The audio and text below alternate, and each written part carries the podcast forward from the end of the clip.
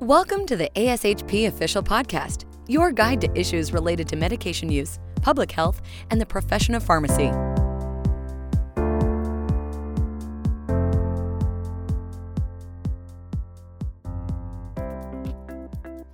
Thank you for joining us for Therapeutic Thursdays. This episode provides an opportunity to listen in as members sit down to discuss what's new and ongoing in the world of therapeutics. My name is Vicky Basilega, and I am the director of the section of clinical specialists and scientists here at ASHP, and I'll be your host. With me are Kami Kiskaden and Pete Johnson. Dr. Kiskaden is a CVICU cardiac transplant pharmacist at Johns Hopkins All Children's Hospital. She's involved in research and interprofessional education activities for the CVICU and Institute for Clinical and Translational Research. Dr. Johnson is a professor of pharmacy practice and President's Associate Presidential Professor at the OU College of Pharmacy and Adjunct Professor of Pediatrics at OU College of Medicine. Over the last 15 years, Dr. Johnson is a clinical pharmacist at the CVICU at Oklahoma Children's Hospital at OU Health. Thanks so much for joining us today, Pete and Amy. Thank you. Yeah, of course. So let's get started talking about today's topic, mending broken hearts, the role of the pharmacist in caring for adult and children with congenital heart disease.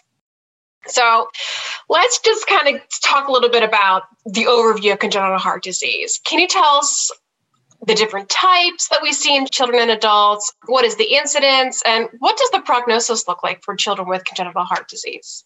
Yeah, definitely. So that's a great question. So you might have heard congenital heart disease affects 1 in 100 children. So it's about 1% or 40,000 births in the United States alone annually of children who are born with a common birth defect. And the causes of this can be related to genetics, maternal causes, or even environmental risk factors. Now, about 25% of these infants or babies or children who are born are critical and require surgery often within the first year of life. What's interesting to note is there's actually not a good tracking system in the United States yet, so it could be estimated that if you take the entire spectrum, there could be 3 million who are affected with congenital heart disease.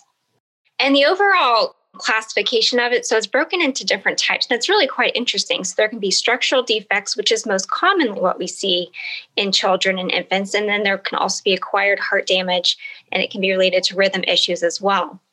So with regards to structural heart disease, it's often related to, you can think of it as holes within the walls of the heart itself. And that changes how the blood is flowing within the heart into the rest of the body. The valves within the heart can also be narrowed or leaky, which again affects overall blood flow to the infant or child's body. Blood vessels that supply the heart itself with oxygenated blood can be misformed or missing or in the wrong place. And even the heart chambers themselves can be missing or poorly formed. And all of this really affects ultimately the ability of the body to circulate oxygenated blood to all the different organs. And so it can be classified as acyanotic or cyanotic heart lesions, which really just get back to whether the blood is oxygenated or not that's going out to the body. While acquired heart damage is not always congenital related, it can require surgical intervention as well. And what's also interesting to note is that some children are born with more than one defect. So really, when you think about congenital heart disease, there's not actually a one-size-fits-all structural defect because each patient is so individualized and interesting. So therefore, the medical and surgical therapies that we use in these patients, whether they're children or adults, often are similar, but then will be a little bit individualized. With regards to the overall prognosis of children who have congenital heart disease, it's estimated that upwards of 85% right now live to be about 18 years of age. This can be related to the severity of the defect or lesion, as we call them. However, some of these patients require multiple operations, and they do have an increased risk of hospital readmissions or emergency department visits. Some of these patients also require specialized care for the rest of their lives, following up with cardiologists and other specialists. And some of them will also face the lifelong health risks as they become adults, such as hypertension, diabetes, and just natural aging. So that's just some of the overview of congenital heart disease. So can you tell us a little bit more about the general approach to treatment of patients with congenital heart disease? What's the role of the pharmacist in caring for children and adults with congenital heart disease?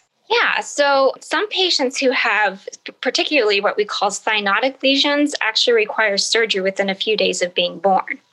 And that's just because they wouldn't be able to survive otherwise. With regards to medical management, which is also a place where a pharmacist has a role, these patients can often be maintained on different medical treatments. Now, the goal of these therapies is to really optimize their overall cardiac output. And we talk about mechanisms such as preload, which is the amount of blood coming back to the heart. We talk about medications that help with contractility, managing the patient's heart rate, and decreasing afterload. And the goal of all of these different management strategies is to really help optimize overall output from the heart to the rest of the body. So where pharmacists play a really unique role in this setting, within the medical treatment setting, is with dose-adjusting medications, especially as the infant grows and gets older, dosage form manipulation. A lot of medications come in pill forms, tablet forms. There's no oral suspension available. You know, how do we make this feasible for a patient who's a month old and isn't taking pills yet? Or sometimes they're not even eating at all. And drug interaction. So a lot of just individualized care is really where the pharmacist medically managed as they grow and get bigger should they need surgery. For patients who require immediate surgical intervention or surgery at any point in their life, this can be done through cardiac catheterization, which is a little bit less invasive than an open heart surgery. But some do require full-on open heart surgery with cardiopulmonary bypass in order to fix the lesion or defect or defects within their heart. And as mentioned before, some of these surgeries are staged and they actually require multiple operations: birth, 6 months of age, 3, 4, 5 years of age. Now, what's also interesting to note is that in patients who have very, very severe heart failure or very severe congenital defect that's not able to be surgically repaired, they actually undergo cardiac transplant. And for patients who are less than 1 year of age, it can be upwards of 63% of patients who have a congenital defect if it's severe enough. And so reasons that we would do this again is if they have a very bad cardiomyopathy that leads to significant heart failure, if they have some severe defects such as single ventricle physiology with a failed Fontan or transposition complexities with systemic right ventricles.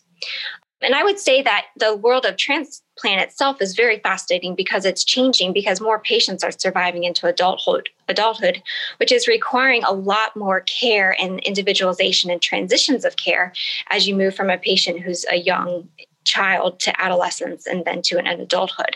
And transplant patients themselves require highly specialized care and also care that their caregivers and family are aware of because of their just innate immunocompromised condition that they're in. So it's a very fascinating field of, I guess, transplant and surgical and medical management these days, especially with new therapies coming out. So you might be asking, okay, well, then what's the role of the pharmacist? Well, in the inpatient setting, and I'll break it into inpatient, outpatient, and transplant, because I think that's really what encompasses all the different care. But within the inpatient setting, it's usually direct patient care related activities involved with cardiac intensive care services and cardiology.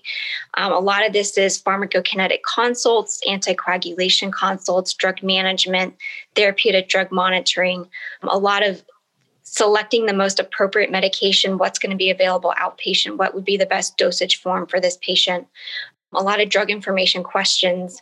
Do we have information for a patient this age to use it in? What type of education needs to be given to the parents?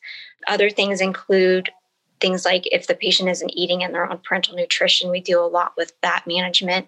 And then immunizations, because if a patient's on bypass or they get a transplant, all of that changes their immunization schedule. So there's just a lot of individualized care that goes on in the inpatient setting, and prevention of medication errors. We know that's a huge potential in any healthcare setting, but especially in a pediatric patient or a newborn can have significant detrimental impacts just because one small error can significantly impact a child. Within the outpatient setting, you might think, oh, now they're gone and, you know, they're on their own. But no, it's actually very exciting as well, because these patients are growing, they're changing, their developmental physiology is changing, which changes how they metabolize and absorb drugs. And so there's, again, a very important role for a pharmacist to be involved with therapeutic drug monitoring, education to the parents, prior auth of medications that they can't get, and just helping the providers themselves with selection and drug-drug interactions as the child grows older. And then within the, with pharmacist activities specific to the transplant patient population, that's also unique because these patients have lifelong follow-up, individualized patient medication regimens. There's frequent drug-drug interaction questions that come up as they have other issues, health issues that arise, or they're going to go to the dentist, or they have an infection. A lot of this stuff starts to come, especially as the children begin to age and reach adolescence. And there's a lot more questions that come up with how to manage these patients. And then there's medication-related side effects we see with PTLD, autoimmune diseases, and over time, there can even be organ dysfunction. All of this requires very close pharmacy involvement for dosing of medications, making sure that they're on the appropriate medication. Can you take medications off? And then again, the immunizations of these patients, but not only that, but their caregivers, you know, can their caregivers get live vaccines? So these are questions that pharmacists really can be a part of and help facilitate the role of optimizing patient care in all three of these different settings. So it's quite exciting, actually. So as you had mentioned, the prognosis has improved in children with congenital heart disease, and many of these children will transition into adults. What additional concerns could children with congenital heart disease have compared to other children? What does the outlook of adults look like? Some adults with congenital heart defects will go on to require surgery, and these surgeries will often take place in the CVICUs at children's hospitals across the country. What are some of the challenges that children's hospitals and CVICUs face when caring for these adult patients? Yeah, these are really good questions. As far as the first thing, the concerns that happen over time, certainly after kids have cardiac surgery, they can go on to develop a number of different complications. Some of them could include hematologic concerns. They could have significant blood clots. They could have motility concerns that develop after surgery and other neurologic complications like seizures. And so as a result, these kids are going to be followed by multiple medical specialists. And certainly, I'd say in the inpatient and outpatient setting, the pharmacist could definitely help in terms of optimizing medications as the child grows. As Amy mentioned, I know at our institution, we have sort of a policy in which every week we readdress the patient's weight for our small infants, and we work with the dietitians and adjust parenteral nutrition and other medications while they're here with us. But certainly that can happen in the outpatient setting as well. So another thing would be as they go on to adults, as Amy mentioned, the prognosis really has increased over time. However, that being said, a number of different studies have estimated that adults with CHD have 2 to 7 times higher chance of death compared to their peers, according to age. And certainly over time, they can be more frequent users of the healthcare system for routine or episodic care as related to their congenital heart or just their other long-term concerns. And I'd say that one of the things that is challenging with this patient population is the fact that this really is a chronic illness. And I know when I was in pharmacy school or even in my residency, I don't know that I appreciated that necessarily from a pharmacy sort of concern that these patients are similar to those that we might see with diabetes or even cystic fibrosis, and that there has to be a transition of care from pediatric to adult patients.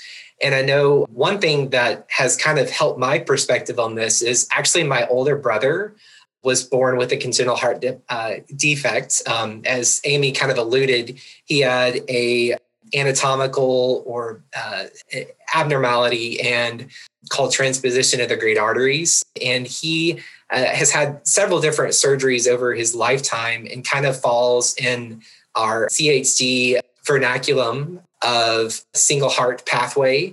And so he is doing quite well overall, but some things that I saw from his vantage point is as he was in his late 20s, you know, it became time for him to transition to an adult-based congenital heart specialist. But where we lived at the time, there weren't a whole lot of those. And there still are sections of the country where they're not adult-based CHD specialists. So some of these kids are often followed up by peds cardiology and the congenital heart surgery team for an extended period of time. But for my brother, once he was able to hook up with an adult-based congenital heart specialist, we ran into some concerns in that he actually didn't have a PCP. So for some of his medication-related issues, when he ran out of medications, he had to go to his CHD specialist because he didn't have a PCP. And so these are just things that I think that as a pharmacist working with a healthcare team that we can help to address either on the inpatient and outpatient setting. And for like my brother, some other things that he had is actually after his most recent surgery, which was when he was in his adolescence, he started to develop an atrial flutter in his early 20s, which is a known complication. But in the area state where he was when he was going to grad school, they were afraid to touch him because they were a little bit intimidated by his past medical history. They didn't have his surgical records.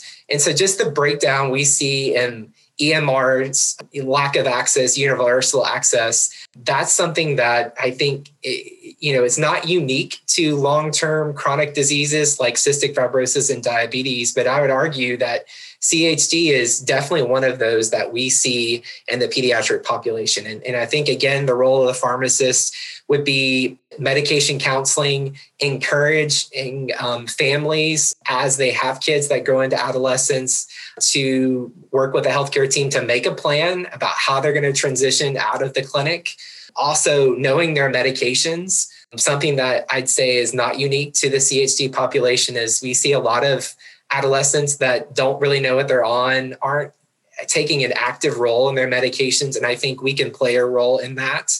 And certainly, I definitely know, and I'm sure Amy can attest to, there are a lot of great resources out there for kids and their caregivers with congenital heart disease. So some examples like Mend2Hearts, Hearts at Home, these are programs that a number of people have across the country, but there's not a lot of those great resources for young adults, adolescents who are going through that transition period. So again, there's a role that we can play. And if I could put in a plug here, the Pediatric SAG a few years ago helped to partner and created a supplement, special supplement with AJHP in 2019. And there's an issue there that's not specific to congenital heart disease, but it talks about transitioning of pediatric to adult patients with chronic health conditions. And there's a lot of great resources for those that are dealing with this issue for this patient population that could really help to address that. So that was a long and elaborated answer for that, but it's something I'm quite passionate about. But as you also mentioned, Vicky, there are a number of kids who do go on to in adulthood to require additional surgeries. My brother, thankfully, is not one of them yet, although it would not surprise me over his lifetime if that's a consideration. And there often is a dilemma in that it's really the congenital heart disease surgeons or the CT surgeons that are taking care of these kids. And they often have privileges or expertise with working with the peds, children's hospitals, CVICUs. So I don't have exact statistics, but there are a number of adults across the country, including my own institution, that have subsequent surgeries at them. And there are all sorts of issues that I've seen firsthand. Some of them are med safety issues like our syringe pump. Does our drug library, is it going to explode or break down when we try to consider adult-based dosages? Is our EMR, is it going to be destroyed because maybe we don't see adult patients? My institution is kind of an adult and pediatric facility, although we have kind of a freestanding children's hospital, but our drug library is kind of universal. But some institutions that may be largely freestanding children's hospitals, they may not have that ability. Other things, med selection. So what if the medication's not on formulary? Entresto is a new medication for heart failure in adults, but certainly that's not something that some pediatric facilities may have on their formulary. Also, it's dosage forms. Potentially, their facility may be more equipped to take care of peds patients that are used to taking, you know, oral liquids and not some of the tablets or capsules that we might need for adult patients. Some other things, renal, hepatic drug adjustments. Our EMR systems, maybe they may or may not be equipped to calculate creatinine clearance as opposed to EGFR, which we may be more accustomed to in our peds patients. And then another thing is unfamiliarity with adult-based standards of care. I know, obviously, the Joint Commission has the SCIP sort of protocols or guidelines, and those may not be things that for our pediatric patients, not that we shouldn't do, it's just those aren't the rules or policies in place But if we are taking care of adult-based patients, those are all things that we need to include. So really, every time we have an adult patient admitted to my facility, I sort of take a mentality of all hands on deck in making sure things are done safely. Yeah, I remember practice, we would have our adult patients come to RCV ICU, and I'd be like, oh, so-and-so was back. And it was just nice to be able to go and talk to the patient, but I was like, oh no, they ordered all suspensions for you again. Right. You're a grown person. You don't need these. You don't need a 10cc syringe of vitamin D. You can take the tablet. It's just fine. Exactly. So transitioning into some clinical pearls, what would you recommend / what are the differences in medication management in adults versus pediatric patients? Very, very good question. So I think in my mind, there are a couple of considerations. First off, you know, the old adage that we as pediatric pharmacists say that kids are not little adults. Well, CHD is not a pediatric form of heart failure in adults. That the heart failure that we might see with a kid with CHD is going to be very different than the etiologies of heart failure in adults. And so as a result, when we consider medications that maybe a lot of pharmacists might consider normal as part of a regimen for an adult with heart failure, they're not going to be used for the same indications for children necessarily. So one example would be spironolactone. I know sometimes I collaborate with my adult-based cardiology specialists on our campus. And sometimes they're like, oh yeah, they're on spironolactone. It's for, decrease reduction of mortality. Well, in our pediatric patients, the etiologies of CHD-related heart failure are different. And oftentimes we don't have the data that suggests the mortality benefit per se with spironolactone as an example, whereas we often use it to help reduce potassium supplementation in kids that are getting other diuretics to decrease their preload. So medications not necessarily used for the same indications in adults. That's one thing that comes to mind. Certainly some other things, clinical pearls, as Amy kind of alluded to, we're dealing with growing pediatric patients. And so the clearance and the metabolism are going to be very different. So the dosages that they need over time are also going to be different. When do you consider not using weight-based dosing? So generally, I think in older adolescents, if they're greater than 50 kilos, we should probably use adult-based dosing. But those are some considerations that we might have to deal with this population. Other things would be a ability to eat or tolerate medications. I think as a general rule of thumb, a lot of sources will say kids that are like 8 years of age can take a tablet. I had a 12-year-old this week who absolutely refused to take tablets, and it created some interesting complications in trying to come up with a medication regimen. And so those are just things like, do they tolerate tablets, a preference for capsules, things like that. Another thing that's kind of a general consideration would be relative contraindications. So aspirin, a lot of people might remember from pharmacy school, there's a relative contraindication for Reye's syndrome in children.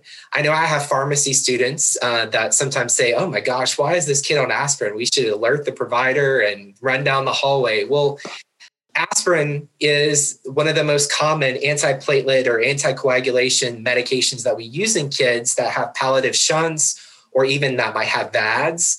And so long-term, they're going to be on aspirin. My brother has been on aspirin since he was 12, and now he's in his 40s. And so I think kind of eliminating some of those myths with our pharmacy colleagues, I think, is one thing that's helpful in the general care of these patients. But I think in general, transitioning issues, again, thinking about when to switch to adult-based dosage forms, when do you start trying to establish ownership for the child of taking care of their medications, of their knowledge, et cetera? These are all issues that are unique to this population and just helping these kids succeed. So what additional therapies will children with CHD need in the postoperative period if they have concomitant organ dysfunction? And going along that line, what other therapies will some patients require should they have continued heart dysfunction following surgery? What is the role of the pharmacist in the care of children and adults who require these therapies? Well, That's a great question. So with regards to other therapies that a child who has congenital heart defects or disease may have in the post-op period, I think of peritoneal dialysis, hemodialysis, continual renal replacement therapy or CRT, and extracorporeal membrane oxygenation. Those would be in the immediate, potentially post-op setting, which again, Elevate, as I'm sure Pete has already spoken to and will speak to further when he talks about the role of the pharmacist. These are just innate ways for pharmacists to be involved in helping care for these patients. But sometimes with the renal therapies, we have to help maintain certain fluid balances in the post-op setting as they come out of that. And then if they have developed renal impairment, they may require lifelong hemodialysis or a certain period of hemodialysis. Situations that you'll see, I've seen this in, is at times in the cardiac transplant patient population, when they use calcineurin inhibitor therapies in the long term, they can lead to renal dysfunction and impairment. And some of these patients actually end up requiring kidney transplants. So until then, they will often be on weekly, how many times a week hemodialysis sessions, which again enters the ability for pharmacists to be very involved in the therapies, the medication selections and dosings. And then patients who are really critically ill, who have significant renal dysfunction, CRRT is used. There's instances where we are hooking CRRT up to the ECMO machine to try to help get extra fluid off the patient, or depending what the etiology is of their kidney or organ dysfunction, we would potentially put them on CRRT. I've mentioned ECMO briefly already, but in patients who aren't able to separate from bypass in the cardiac OR, they'll actually put them on ECMO to bring them out until that they're stable enough to essentially have that heart and lung function on their own. And that's usually a more temporary instance, usually 48 hours or so at most. The other instances where we would potentially be using ECMO is in patients who have significant heart dysfunction, and that can be used as a bridge to recovery or bridge potentially to transplant or further decisions that would be made.